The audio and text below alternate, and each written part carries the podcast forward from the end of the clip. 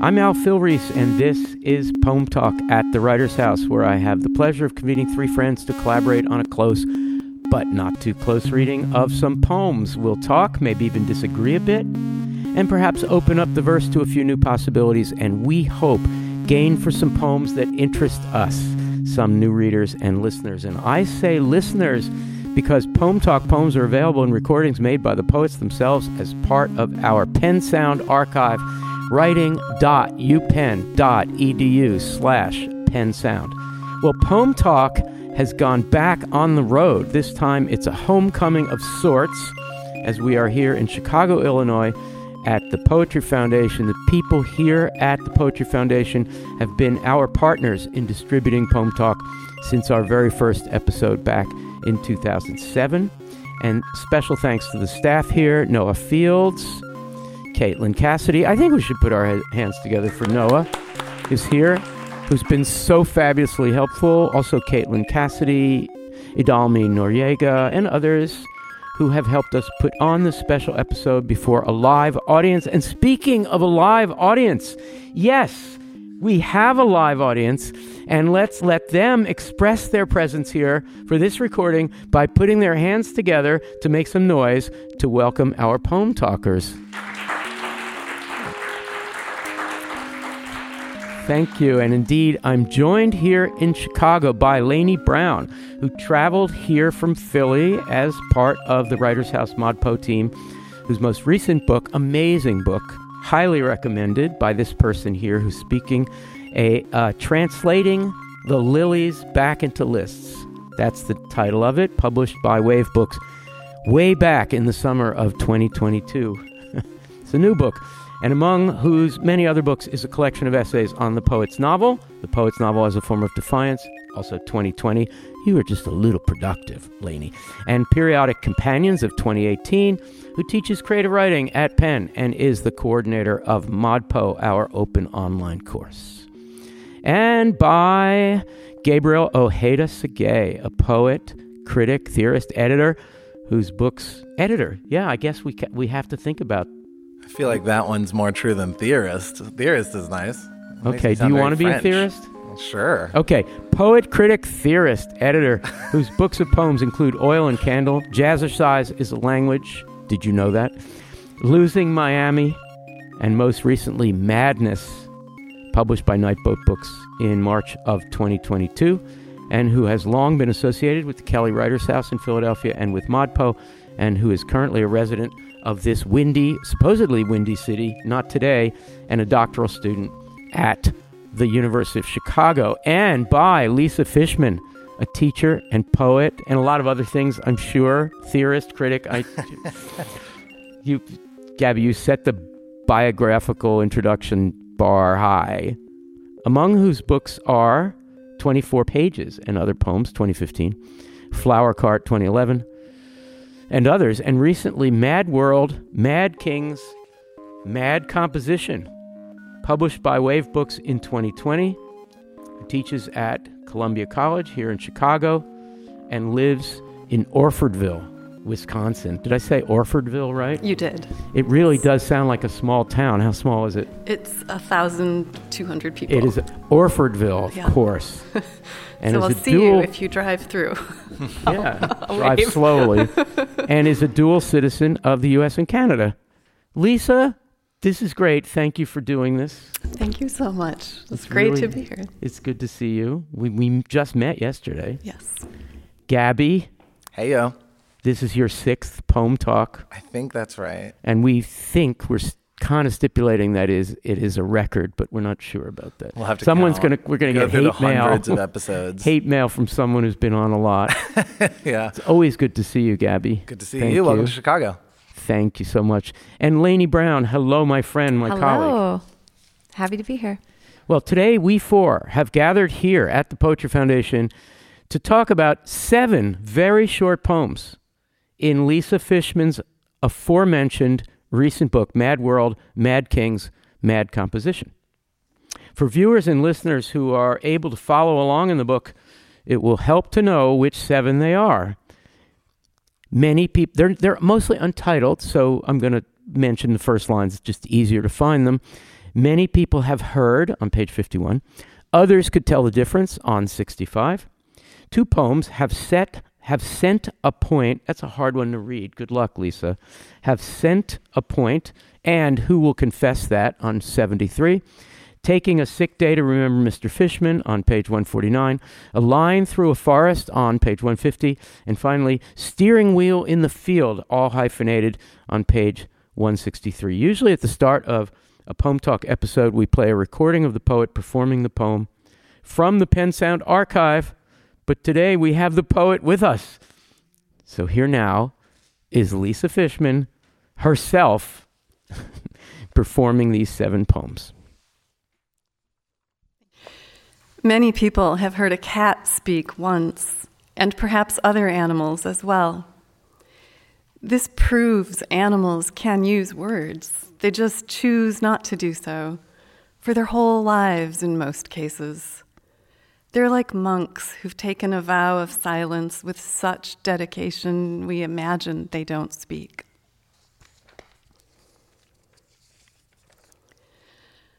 Others could tell the difference between the tones of bees from different hives, Carniolan and Italian, but I couldn't.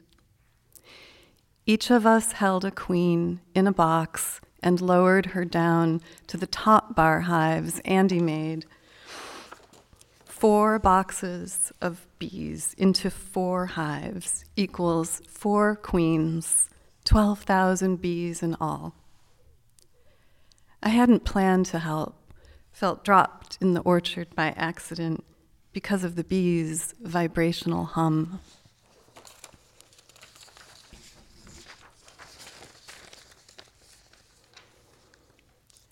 Have sent a point from out so far, the tide returned to deepen in and slipping on the slick steps down to water I, salt scattered, fell.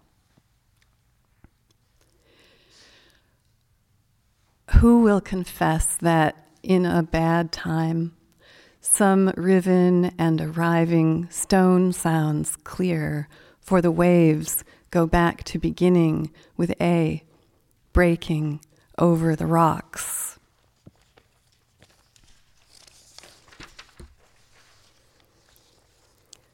November 1st, 2nd, or 3rd. Take a sick day to remember Mr. Fishman studying French in time to be 80 March 10th. Get skiing out in the orchard. Hear a bird's drawn out of sleep. Spruce staying spruce, birch becoming birch. It isn't one thing I'm looking at. I mean, it's nothing made of ink.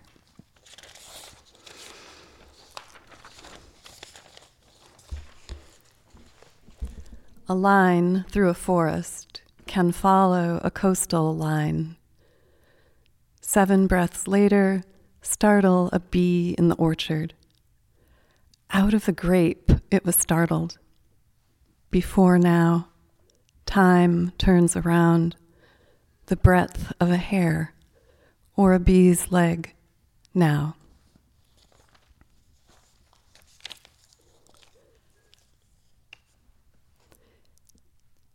steering wheel in the field is an imaginary flower on the bent down path of foxtail and weeds. Joyous to find a rusted out car there, I was 14. Lisa Fishman reading her poems. Lovely, beautiful. Thank you, Lisa. Okay, we're gonna play. We're gonna gamify this because we've got seven poems to talk about. I'm not sure we can do that in the time allotted. So if we miss one, I'm sorry in advance. But I think I'm a seasoned moderator convener. I think we can get to seven. So here's what we're going to do to gamify it. Gabby first. You're going to pick a poem of the seven, and then Laynie, and then Lisa, and then I. And we'll just go from there. So, what's the one that's on your mind, Gabby? I like the last one a lot. Let's Steering wheel it. in the field. Let's Um, do it. What do you want to say about that? 163 for the readers. Well, you know, it's funny. As when it was in text form, it was just way less clear to me its grammatical structure, right? So we have steering wheel in the field, line break, and then I could imagine it would go Is an imaginary flower on the bent down path of foxtail and weeds joyous to find a rusted out car there? I was 14. Or, joyous to find a rusted out car. There I was, 14.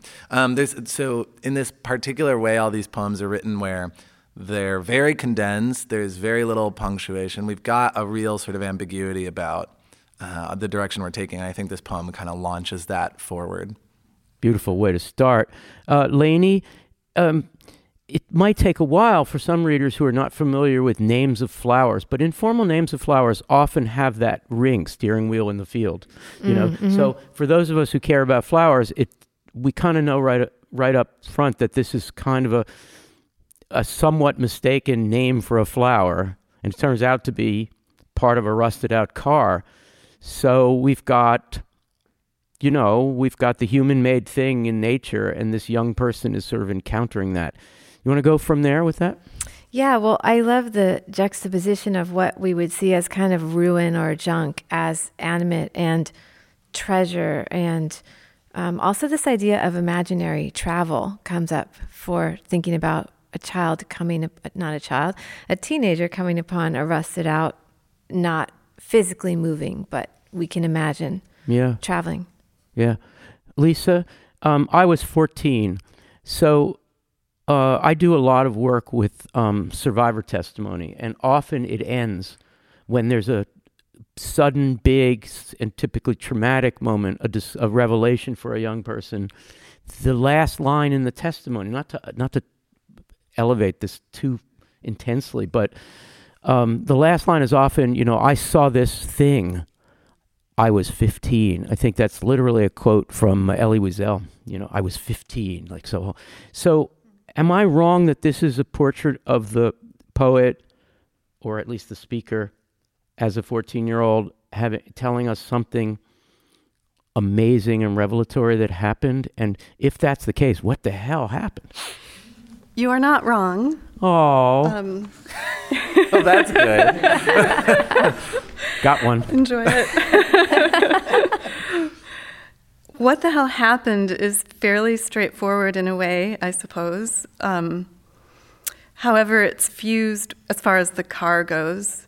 It is fused with something that I do with my students uh, periodically. I like to have us invent names for imaginary flowers.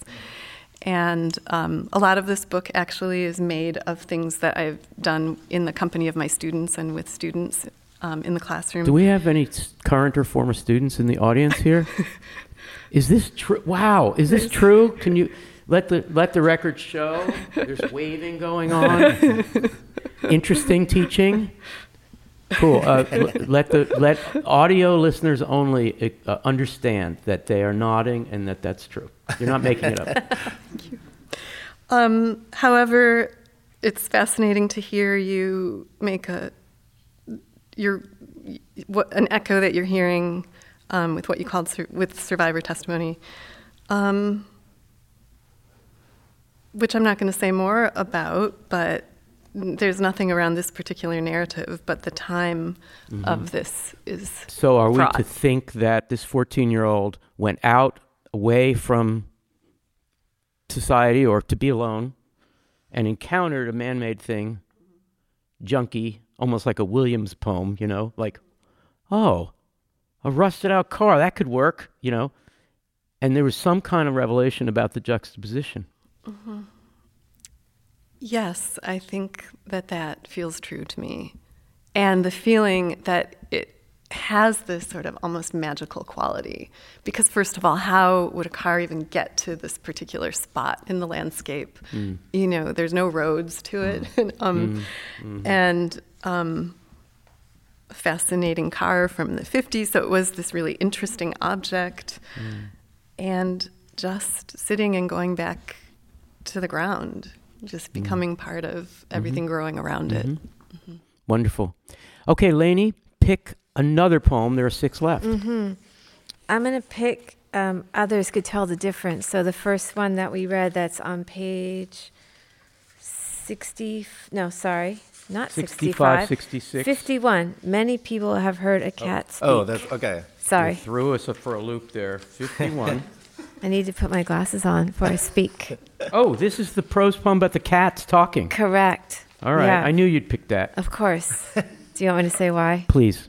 Um, well, we have so many assumptions about animals. So, why is it that we associate intelligence with speech, or not just speech, but the power of speech, but speaking, as opposed to we have the power of speech and also silence is can also be a way of communicating and intelligence. Remind our listeners and also our live audience what happened here.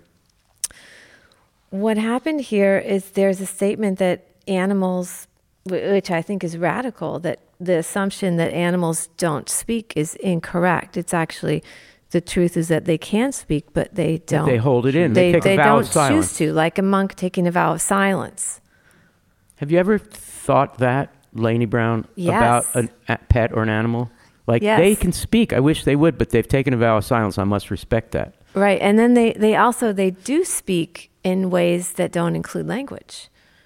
Gabby, you're a cat person. Does I this ring a cat bell? person. A little bit, yeah. I mean, what I like about this poem is um, the association of discipline with animals. Discipline is a weird human thing. We we assume it's like a weird mark of uh, a certain kind of human enlightenment or something like that.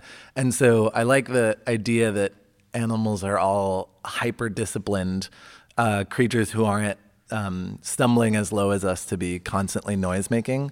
Um, it's a nice, uh, you know, it's a nice uh, twist on the on a simple image. You know, I, I like how straightforward and, and kind of twisted it is. Lisa, um, animals in poetry. Can you say something on that topic? Well, they're everywhere, um, even when they're invisible, right? And os- ostensibly inaudible. Um, yeah, I. It just occurred to me that um, how do we know they don't even speak as we do? We just don't hear them. We, They just do it when we're not listening. I don't know. And why is that good for a poet or for poems or for poetry? I think perhaps it has to do with what listening to what you can't hear as well as what you can hear.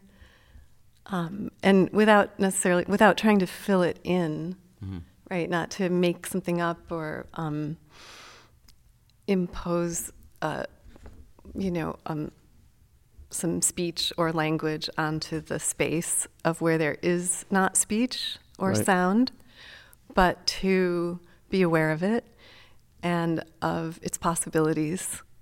And you could kind of stop right there with the possibilities. The possibility is Mm, that you don't know what's that's in that quite space. brilliant. That's really great. So silence is not inability. Silence causes people to assume an inability. It's actually a choice. Silence is something that the people around us and the animals around us might be choosing. All right, Lisa, you get to pick one. This is weird. Yes, uh, I'm. That's supposed to be a laugh line, people. The poet has to choose a favorite. I'm gonna go with "Have Sent a Point" from Out. Oh, that's the hardest one. That's page seventy-three. Oh, I'm glad you picked that one.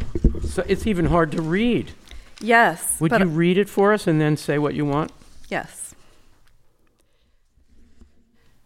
Have sent a point from out so far, the tide returned to deepen in, and slipping on the slick steps down to water, I, salt scattered, fell.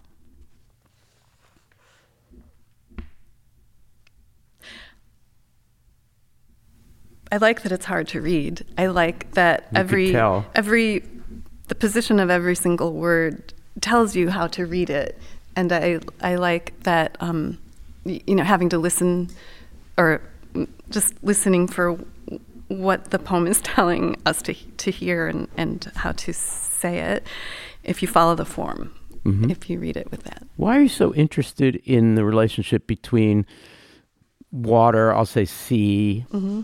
I'll say sea, right? Water, sea, and land. You like that convergence. Mm-hmm. Yes? Yes, of course, it's a the place of where different elements are coming together, um, and that space of both things being there at once together. Mm. And then there's the human in this landscape who can enter, you know, from one to the other and can enter by accident, as Mm. in the poem, Mm. which where it's a falling. Gabby Laynie, either or both of you, can you speak to the difficult, I, I would almost say, uh, contorted syntax here? Gabby was referring to it in re- respect to another poem. I fell is the final predicate or final subject predicate pair, but it's I salt scattered fell, which I took to be almost possibly a hyphenated compound adjective and therefore classical in an HD sense. I salt scattered fell. Sounds like borrowing from the Greek.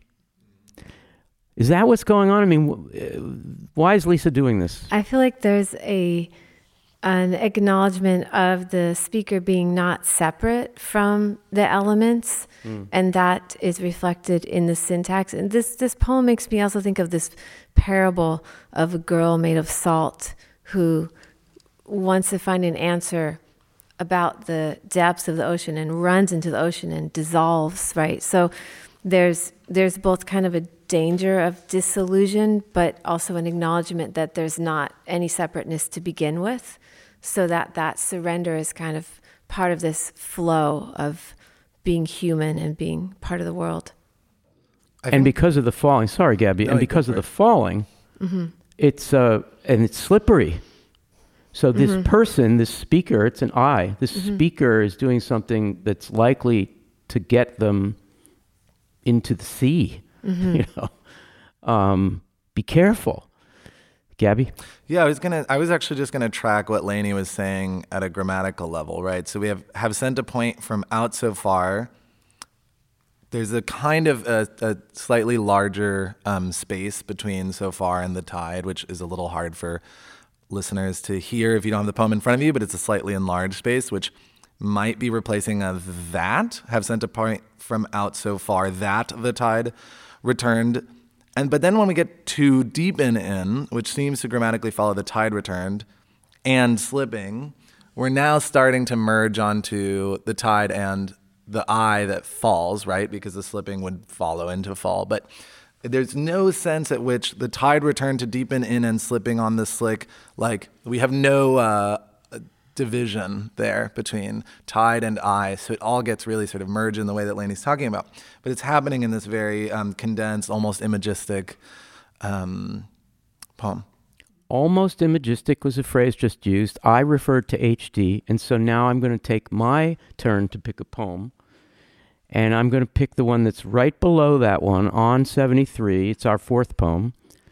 And, st- and say something that could be totally wrong in an influence, influence sense. It's, this poem is the HD poem, I think. Um, and that's appropriate. That's why I got excited when Laynie suggested that we would talk about you while visiting Chicago. You're a Chicagoan, so that would make sense. Except right here, where the poetry magazine, poetry magazine has its offices, why not do an HD poem?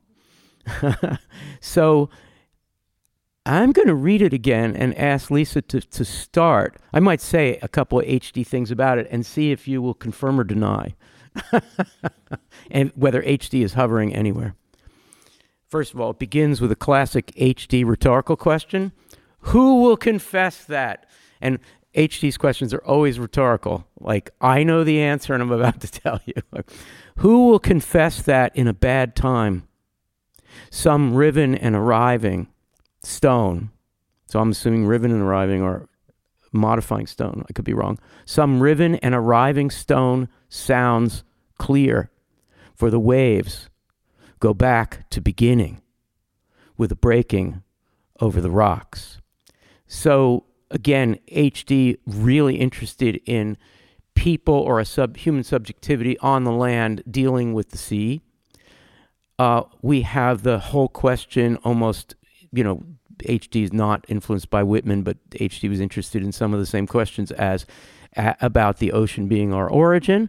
And then we have this social phrase, in a bad time, which could refer to economic bad times, hard times, socially or psychologically a depression, right? In a bad time, and time being a human interval, then we face an ocean reminding us that the waves are incessant and it causes us to think about time in a bigger sense. And breaking, smashing, ri- riveting, that's not a word, is an HD thing because she wants to break apart this human idea that time is something that you could be depressed about in the last two weeks because something didn't go right for you. Okay, how far off am I, and would you like to elaborate on the claim that this is an HD poem? well, I'm ha- I'm happy about the claim. I welcome it. I'm sure that um, that she is hovering here by accident, right, or un, with me being unaware of that.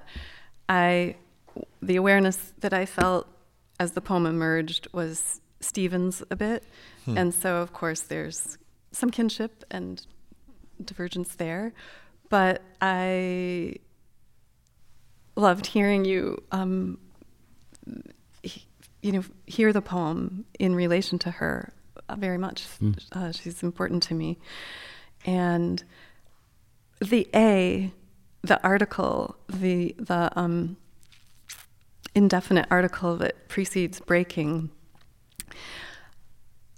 I wanted to play a little bit with that as alphabet letter, the beginning of the alphabet, mm-hmm. as well as what then initiates. Oh my God! The, so A verb. is breaking over rocks. Yeah. Mm-hmm. The Going letter back to beginning with A. Yeah, that makes sense. Mm-hmm.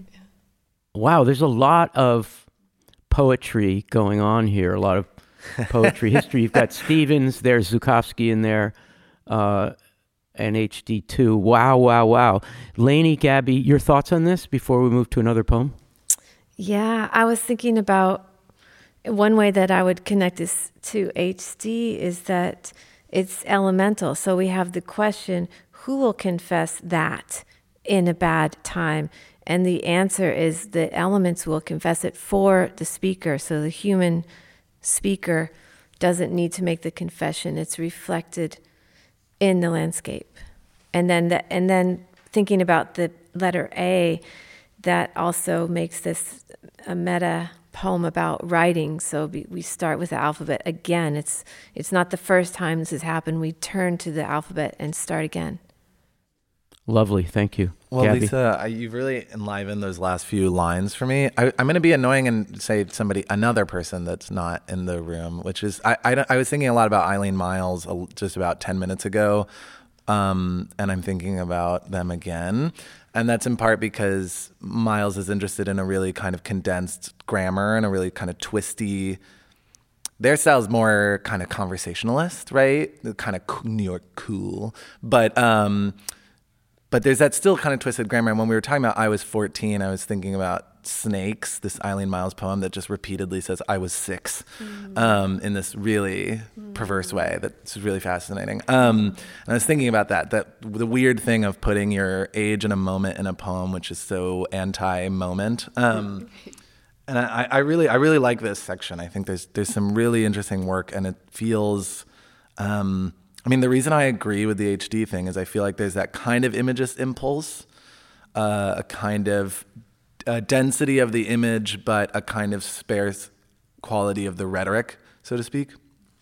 So that's why it seems to make sense. Yeah, and I think Lisa uh, um, HD was willing to be an uh, the perfect imagist, but also at the same time to be programmatic, to say something large. So who will confess that in a bad time is not an imagist strategy. It doesn't follow the imagist manifesto. It's a it's a grand it's trying to make a metapoem out of something that could be a description of what happens when the waves crash. Well, Gabby, we have three poems left. We're managing this. I want you to pick one. Okay. Then Laynie will pick one, and then of course Lisa and I will be left with the only one we can pick. okay. so one we have not yet picked. So I'm going to do um, what is on 149 for anybody following in a book. Oh, Mr. Um, Fishman. Yes. Starts November 1st, 2nd, or 3rd. Um, take a sick day to remember Mr. Fishman. And I hear from Lisa that that's could be considered a title, November 1st, 2nd, or 3rd. Okay, Laynie, or is odd because if it's a diary entry, it would not be so imprecise typically. Mm-hmm. So it's not a diary entry. It seems like a note indicating a plan or intention. Like Yes. November 1st, 2nd, or 3rd, I've got to take a sick day from work Right. in Mm-hmm. Right. order to do what, Laynie Browne? In order to mourn, in order to remember. So mourn or pre-mourn, it's not clear in the narrative, probably mourn, to remember Mr. Fishman. The poet's name is Fishman. So and this this person is 80, so we're going to say it's an uncle or maybe a father. hmm Okay, let's say father. So I'm a little confused, Laynie, by the timing because the father either was going to turn 80 March 10th, but March 10th would be some months ahead of the intention to to Take a sick day. memorialize. Yeah. Also, there's a problem of spring and winter here. So we're really, I mean, I'm like a terrible close reader because I can't get over it, Lisa. Um, skiing in the orchard, and there's a bird drawn out of sleep, which sounds like spring. So that sounds like March. That sounds like dad's birthday time. So I am totally confused. Can you help me, Laynie? Sure. I think that mourning changes time so that it's not linear. Um, so, so I mean, we could imagine many things, but the way that I imagine it is that um, the speaker needs to take some time for reflection now as soon as possible. Maybe it's October, maybe November 1st, 2nd, or 3rd are possible days that the speaker could take.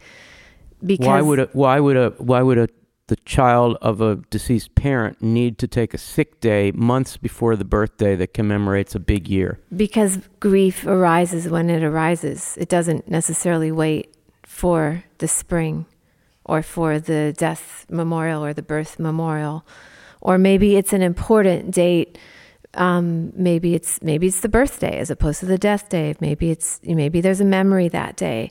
Maybe there's other reasons why that date is. It's also around the Day of the Dead. Actually, that actually that is the Day of the Dead. Usually is early November, the first few days of November. So it could be connected to that seasonal turning also because oh this is really important in the book. So the book is so much in the elements and things growing and seasons and planting. You mean Lisa's so, whole book?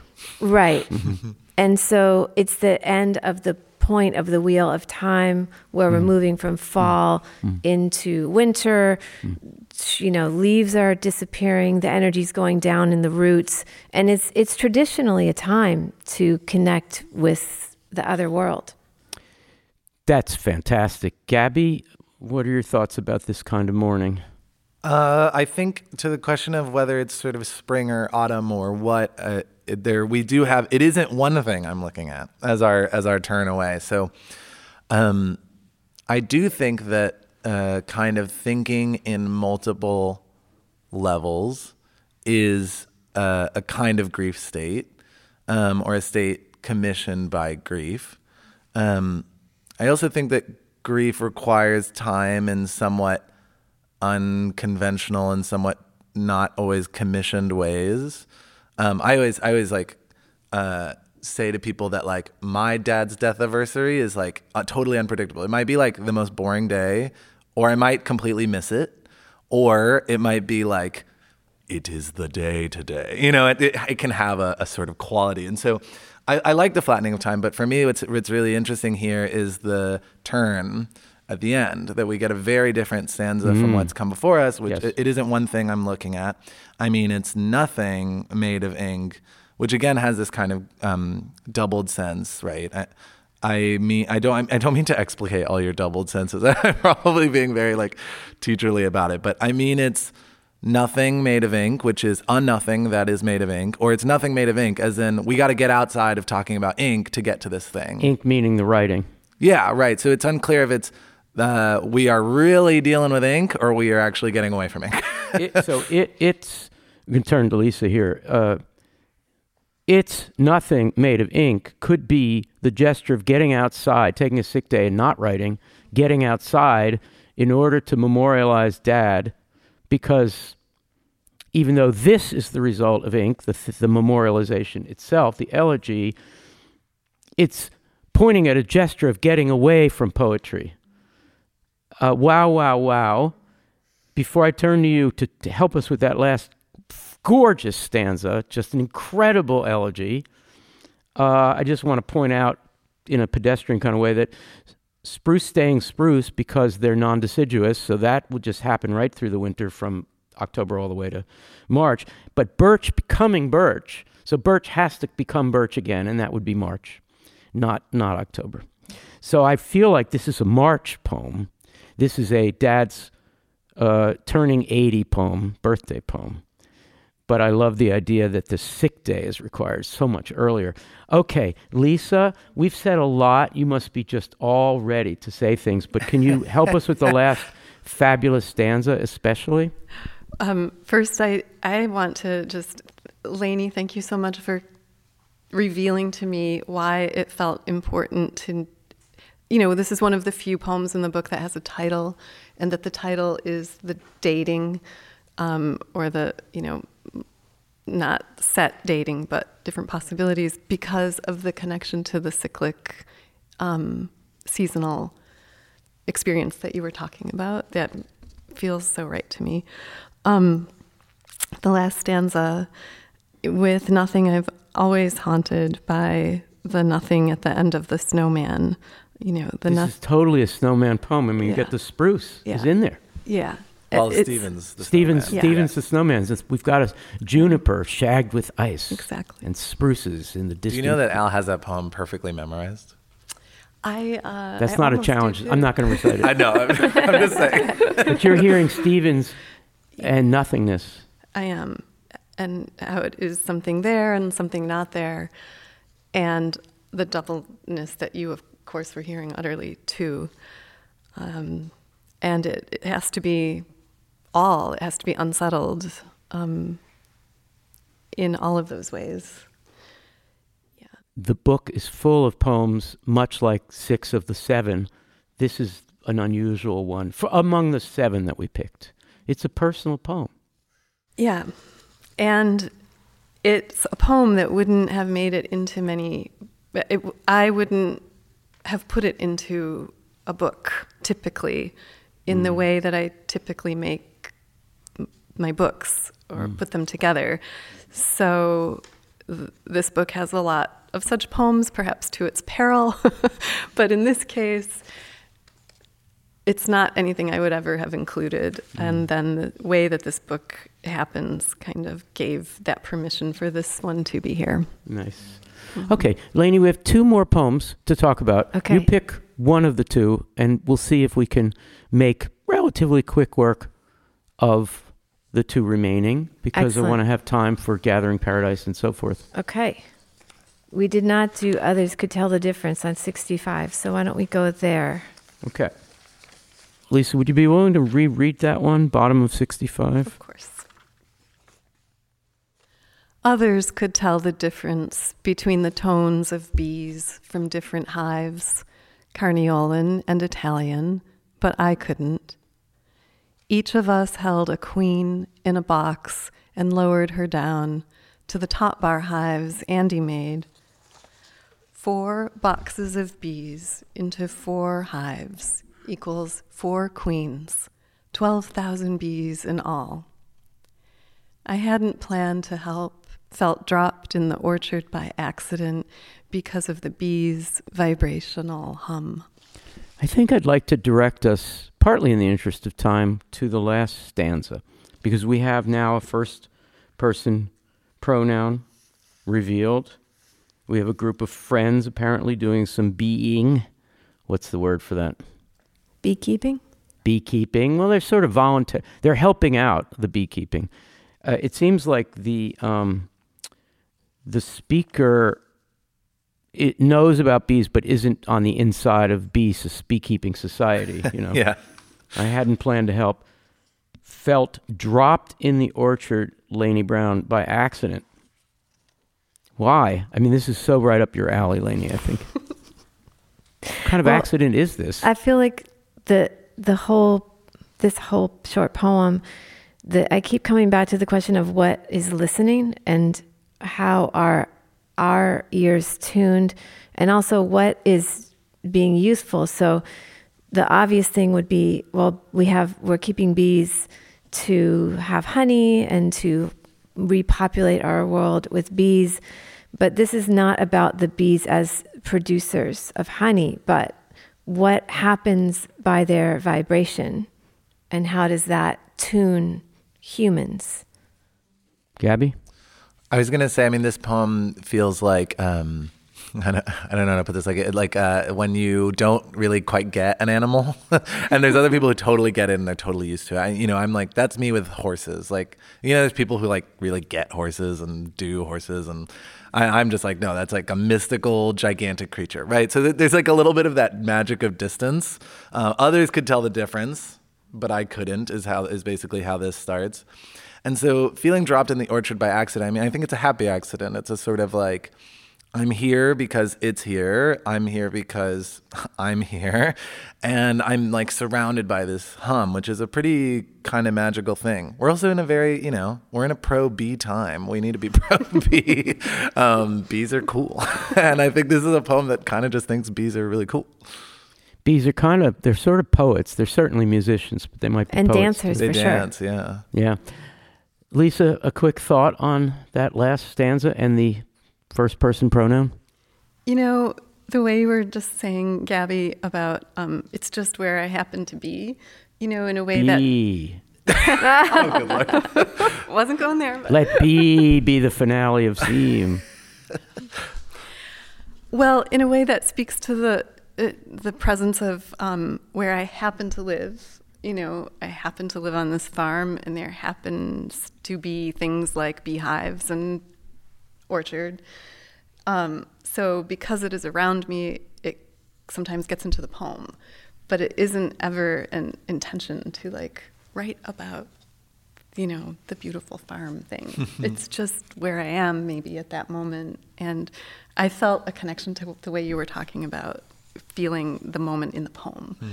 To the to the whole, um, in a way. The seventh and last poem that we chose is also a B poem, so this works out. And then I'm going to ask each of you to offer a final thought on this selection of Lisa's poems. And then we're going to do Gathering Paradise, so it's going to be fun. All right, I'll read it.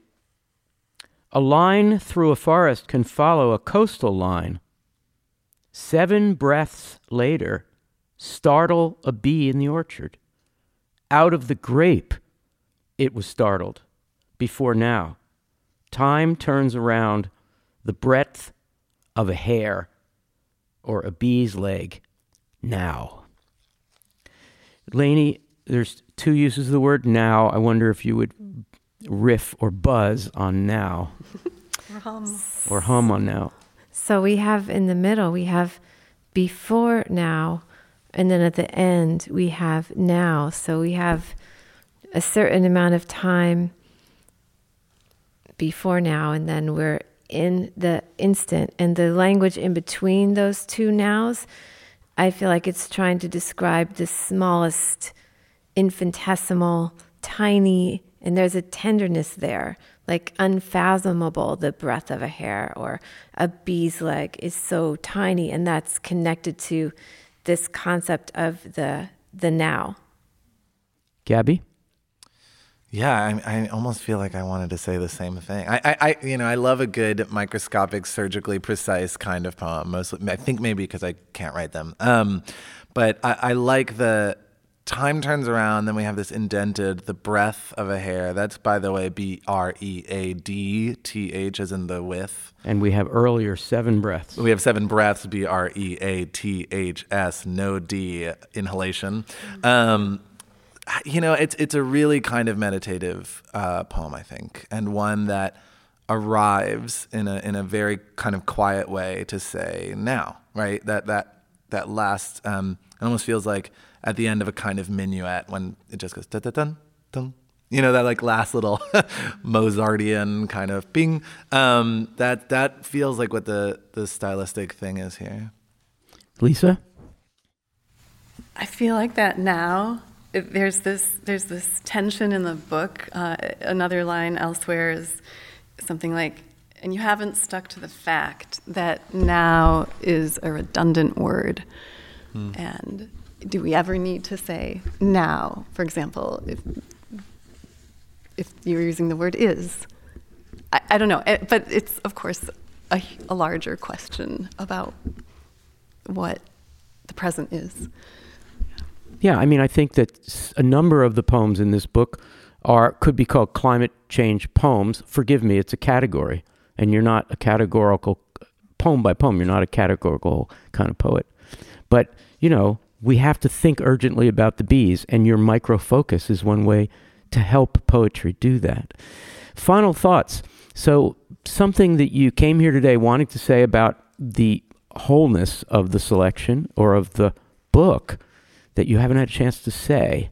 So, Laynie, do you have a final thought? I do. Um, I wanted to say something about the overall form of the book because I think it's it's so amazing the way that there are so many fragments. I don't know the number of fragments. Um, so many tiny poems that this book is constructed of, and it's put together so artfully in this flow. Um, it's really, it's really incomparable. Lovely. Formally. Thank you. Agreed. Gabby, final thought.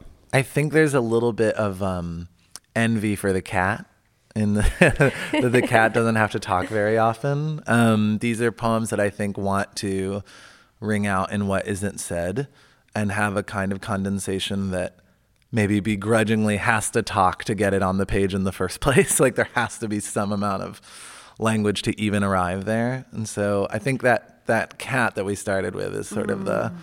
the little like oh, I wish I could be that little poet, you know? and only speak when you want to. When once. you need to be fed. Lisa, this is odd. You're the poet. We've been talking about your poems, but do you have a final thought? Right, just to add on to that, only speak when you can't hear me, right? Only speak when you won't know that I'm speaking. Um, it's a vexed book. It's haunted by Laura Riding's renunciation of poetry. Uh, and so that's another way of talking about the envy of the cat. Um, and so it's a kind of messy book, very different from all of my others. Um, thank you for describing it as you did, Laynie, because uh, it could also be described um, less charitably in its form, formation. Yeah, uh, that's all I have to say. Well, uh, my final thought is just to note my reaction to having read this book three times uh, twice to try to find how we would ever pick just a few poems out of it, and then the third time just to get the whole sense of it. And I found it to be, at first, a book that's trying not to be overtly emotional or sentimental, to, to say the least, but it is those things. It is very powerfully emotional. We talked about the fact that when you when you mourn a parent, it's going to happen all year, and that you literally need to take a sick day, which is just a terrible irony, you know, presumably because most, when we lose a parent, mostly it's due to illness, sickness, and you need a sick day. Just, I just found Mr. Fishman to be just a great character. Yeah, good old Mr. Fishman, uh, who didn't get to 80, I'm guessing. Um, but then, but not so overtly emotional, the joy I, I think of Williams, added, uh, William Carlos Williams, you know, hang, taking hikes in the Meadowlands and finding crap and shit and thinking, this is a reason for poetry. That the joy that the 14 year old found in the rusted out car that she, as a speaker, turns into a flower is a reason for poetry in itself. That joy, that pleasure. And it is a. It's, it's a way of saying that what we have invented in this world and in a way of used to ruin the world is not going to mess with a 14 year old sense of natural joy. Well, we like to end Poem Talk with a minute or two of Gathering Paradise, which is a chance for us to uh, spread wide our narrow Dickinsonian hands and gather a little something poetically good to hail or commend something or someone going on in the poetry world or the movie world or the dance world, whatever, whatever Laynie, did you have one? I do. I wanted to recommend a book that is the letters between Rosemary Mayer and Bernadette Mayer that is just out from the Swiss Institute. Um, you may be familiar with the poet Bernadette Mayer. Her sister Rosemary Mayer, the late Rosemary Mayer, was an amazing visual artist and writer. And the, this is the first time this correspondence is published, so it's beautiful. Great recommendation. Gabby, uh, Gathering Paradise. yeah, I want to shout out a book that's not out yet. Um, but I'm hoping with the delay of our poem talk release and also just excitement that that will be fine, uh, which is that Nightboat Books is doing a collected of David Melnick, um, who I think is the best poet nobody knows about, um, who is a kind of gay experimentalist of the 20th century, wrote four relatively small books, and then was just like, peace out, I'm going to live in my house and not talk to any of you ever again and they're all really good and super mind blowing and super weird. And I still have no idea what to do with them. And I've been reading them for a long time. So a collected is exciting. Fabulous. Lisa gathers some paradise. Okay, so because I'm not sure if there'll be an opportunity for this to come up when we're talking about Gabby's poems later this afternoon, I um, I want to recommend a poem, a poem by Aimé, Césaire, uh, Macumba Word, which some of my students should recognize from our first course packet. Uh, and I was reminded, I, it, it, dovetailed with my reading of your book, this particular poem, Macumba Word, translated from French by Clayton Eshleman uh, and Annette Smith. And um, I just, I'm not even sure that you can access it electronically, but it's in the Jerome Rothenberg Volume 1 of Poems for the Millennium. Um, and do you know the poem, Gabby? I don't. Okay, so anyway, Macumba word. Uh, I just want you to go to paradise with that poem. Be in paradise yeah. with that poem. That's great. Cool. Fantastic. Um, so Lisa has just broken the fourth wall of poem talkness by saying what I don't mind saying, which is that in this same space, in a few hours, we're going to be talking about poems by Gabby from Gabby's book Madness and so you can find, listeners to Poem Talk can find that. It will have been done and edited and should be available through ModPo and on YouTube. So, and so my, that's a great setup. My Gathering Paradise is, in fact, the aforementioned book, Madness. We've got a lot of mad things today. I noticed that. Yes. Yeah. and the, these poems were written by our Gabby, but not really. They're poems by Luis Montes Torres. Gabby wrote them, but Luis's, these are Luis's poems. And so when I ask, by shouting out this book, Madness, and asking Gabby to read one of Lou's early poems, I want to make sure that you know this is not Gabby's words, but Lou's words. And would you would you be willing to yeah. read an early Lou poem in the in the park? Oh yeah, sure. kind of a steamy poem. Sorry about that. Um, in the park, pretend with me, waving our arms, tangling our tongues in the middle of the park, designed, unfortunately, just for this. I would like to whisper to you. If you do not believe me, I am in control. You don't need a phone. Pass by me. This is a tree. We're pretending. Well, that's all the cats choosing not to use their words we have time for um, on Poem Talk today. Poem Talk at the Writers House is a collaboration of the Center for Programs in Contemporary Writing and the Kelly Writers House at the University of Pennsylvania and the Poetry Foundation, poetryfoundation.org. Thanks so much to my guests. This is a good time to put your hands together. Laynie Browne. Gabby Ojeda-Sagué. and our poem talker and poet featured today, Lisa Fishman. And to Poem Talks directors and engineers today on video, Zach Carduner in the back of the room. And Chris Martin, who on audio had a harder job than you realize. Chris Martin, right over here. And to Poem Talk's editor, the same Zach Carduner. And once again, we ask our fabulous live audience to register their appreciation of our Poem Talkers by putting their hands together again. Next time on Poem Talk, I'll be back in Philadelphia, joined by Kate Colby, Jonathan Dick, and Bethany Swan to talk about a poem called Long Light by Hoa Nguyen. This is Al Filreis, and I hope you'll join us for that or another episode of Poem Talk.